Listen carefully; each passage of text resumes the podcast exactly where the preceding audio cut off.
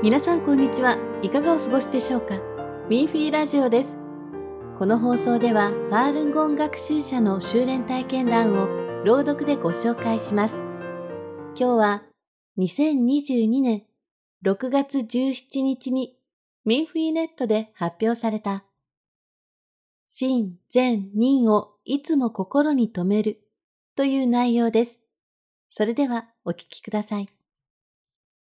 真善人をいつも心に留める。文、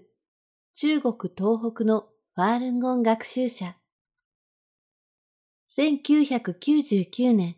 私がジャンファールンを一回読み終えたばかりの時、ファールン語に対する迫害が始まり、私の知っている学習者はほぼ全員逮捕されました。環境を失った私は修練を中止しましたが、真善人の道理は心に深く根を下ろしていたので、日常生活の中で私はダーファーの要求に従って行っていました。結婚して子供を持った2005年のある日、以前の同じように学習していた人と会い、その人は私にジャンファールンを貸してくれ、修練の再開を励ましてくれました。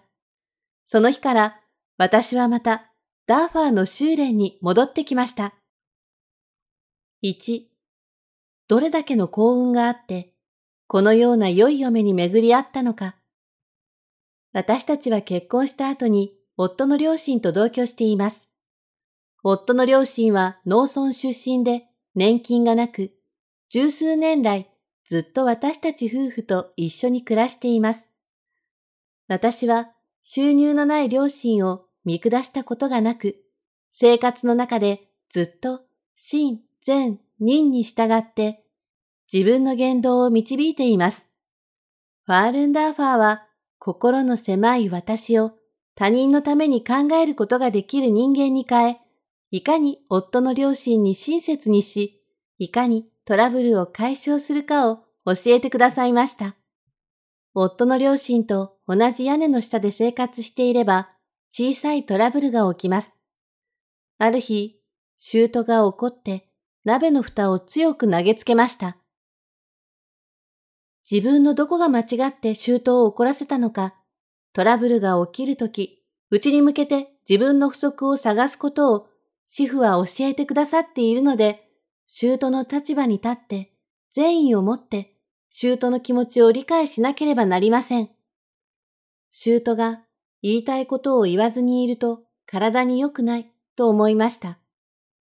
シュートが冷静になってから私は、お父さん、私はまだ若いので私のすることが気に入らなければ許してください。私はお父さんとお母さんを実の両親のように思っているので、不満があれば心に留めないで何でも言ってください。間違っているところは直します。と言うと、姑は微笑みました。時々姑が遠回しに私を叱っても、私は気にしません。怒りっぽい姑を変えることはできないので、真、善、人の基準で自分に要求し、神聖を向上させ、善意を持って姑に接するしかありません。姑は年をとっているので、時々わざと私を困らせたりします。ある日の昼食に、姑が卵スープを飲みたいというので、スープを作ると、姑は、とろみをつけすぎと言いました。もう一杯を作り直して姑に持っていくと、今度は、とろみが足りないと言いました。実はその時、私は用事があって出かけたかったのですが、姑が高齢なので、姑のことを第一に考えなければならないと思って、ニコニコして三杯目を作りました。三杯目の卵スープを姑の前に出すと、姑はまた、やはりとろみのつけすぎと言いました。私は全然心を動ぜずに、ではまた作り直しますと言うと、姑は遠慮して、どうしても私に作り直させませんでした。娘が2、3歳の時、姑の部屋で急に泣き出して、姑が怒って、私と子供を部屋から追い出したことがあります。子供を抱いた私を舅が後ろから追い出しても、私は怒りませんでした。その場にいた夫のおばは大きな声で、あなたたちは年をとっていて、よく病気もするし、嫁はあなたたちのために服も洗い、部屋も片付けて、食事も作っている。今時こんなに義理の両親に孝行する嫁がどこにいるの？いい加減にしなさい。他の嫁だったら、とっくに喧嘩を売っているわよ、と言いました。私は修練者で、このようなことが起こったのは偶然ではありません。夫の両親は私の向上を助けてくれているのです。彼らに感謝すべきだと思うと、ますます心が広くなりました。十数年来、義理の両親の日常用品は、ほとんど私が買ってあげたものです。二人は何回も入院していますが、すべて私たちが入院費を払い、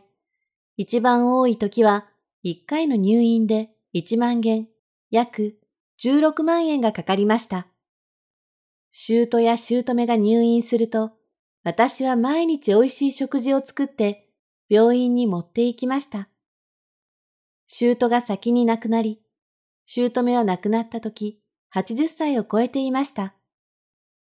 親戚は皆姑に、どれだけの幸運があって、このような良い嫁に巡り合ったのか、と言い、また私に、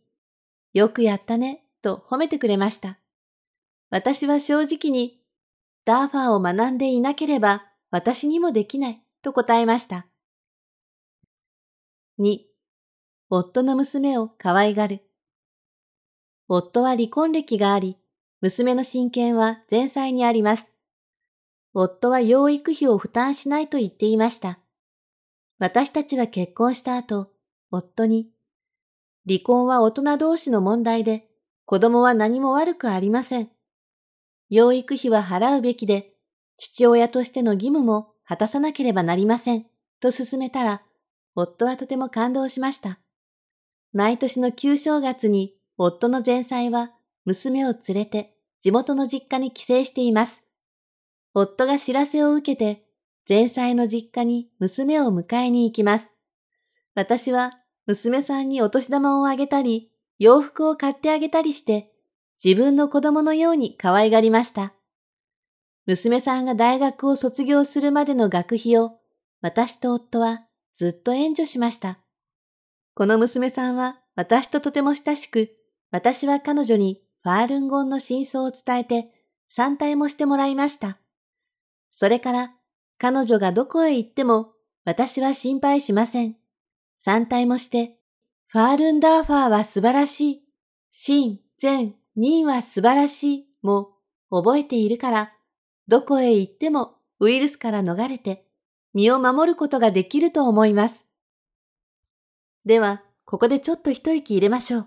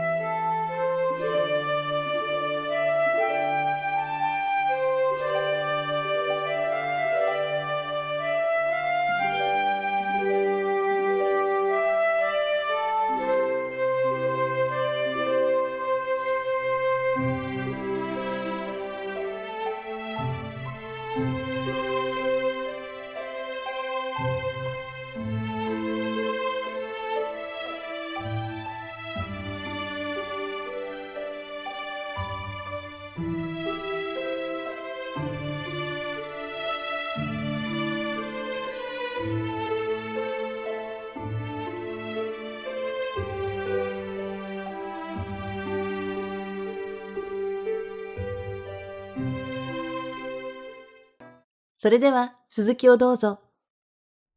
3. 主婦は私たち親子3人の命を救ってくださった。修練してから私の身にも不思議な奇跡が起きました。以前は平屋に住んでいる人が多く、冬は石炭を燃やして暖かくしています。熟睡中に一家ごと一酸化炭素中毒になっていても不思議ではありません。ある真冬の朝、子供がまだ小さかった頃、私は起きた時に突然めまいがして、何が起こったのかわかりませんが、ひどく吐きました。その時、二人の子供も目が覚めて、起き上がろうとしましたが、立つことができず、よろよろとして泣き出しました。あ、これはきっと一酸化炭素中毒だ。夕べ寝る前にストーブに石炭を詰め込みすぎてストーブに詰まって不完全燃焼をしたのだ、と思いました。私は心の中で主婦に、助けてください、とお願いし、子供たちに、ファールンダーファーは素晴らしい、と唱えさせました。子供たちは小さい時から私について学法し、講義を暗記し、ダーファーの法理もわかっています。私が声をかけると、子供たちはすぐに、ファールンダーファーは素晴らしい、と唱え、10分ほど唱えていたら、体調が正常に戻り、喋ったり笑ったり、何事もなかったかのようになり、私の体も正常になりました。この後、少し怖くなりました。一酸化炭素中毒になったら、普通は人を昏睡させますが、私と子供たちは自分で目を覚ますことができて、しかもこんなにも早く回復しました。きっと主婦が私たち親子三人の命を救ってくださったのだと思います。4. ファールンダーファーは素晴らしいを唱えると本当に奇跡が起きる。子供たちが小さい時に風邪をひいたり熱が出たりすると、私は子供と一緒に、ファールンダーファーは素晴らしいと精神誠意に唱え、毎回すぐ転機を迎えることができました。ある日の深夜、息子が急に熱を出して苦しくて泣き続けました。夫は焦って病院に連れて行こうと言いました。私は息子にファールンダーファーは素晴らしいを唱えさせてと言うと、夫は無駄だと言って病院へ行こうと言い続けていました。私は、お金がかからない方法があるのになぜ使わないの？この方法で子供はきっと良くなるから考え直してと言うと、夫は黙りました。私と息子が一緒に、ファールンダーファーは素晴らしいを唱えていると、しばらくして息子は眠ってしまい、熱も下がりました。ある日、息子は学校で同級生に蹴られて、額に卵ほど大きなコブができましたが、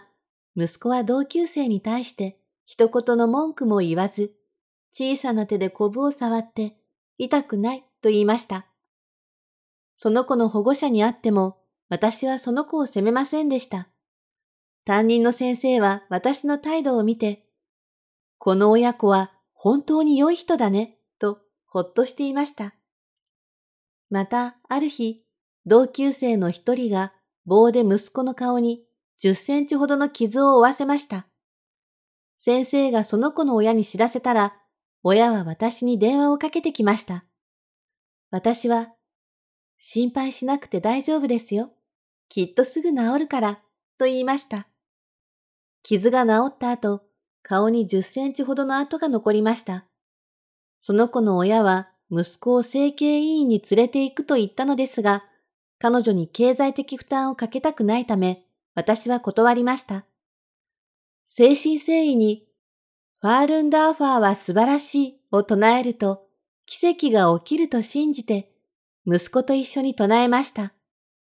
今、顔の傷跡は小さくなってきて、よく見ないとわからないほどです。このようなことが起きても、息子とその同級生は依然として親友でいます。このことを知った保護者は皆、あなたは本当に良い人だと敬服しました。ファールンダーファーを修練していなければ、私はその同級生を許すことができず、息子も私についてファールンダーファーを学んでいなければ、それほど広い心を持っていないと思います。ファールンダーファーが伝え出されて30周年の際に、再び偉大な主婦に感謝いたします。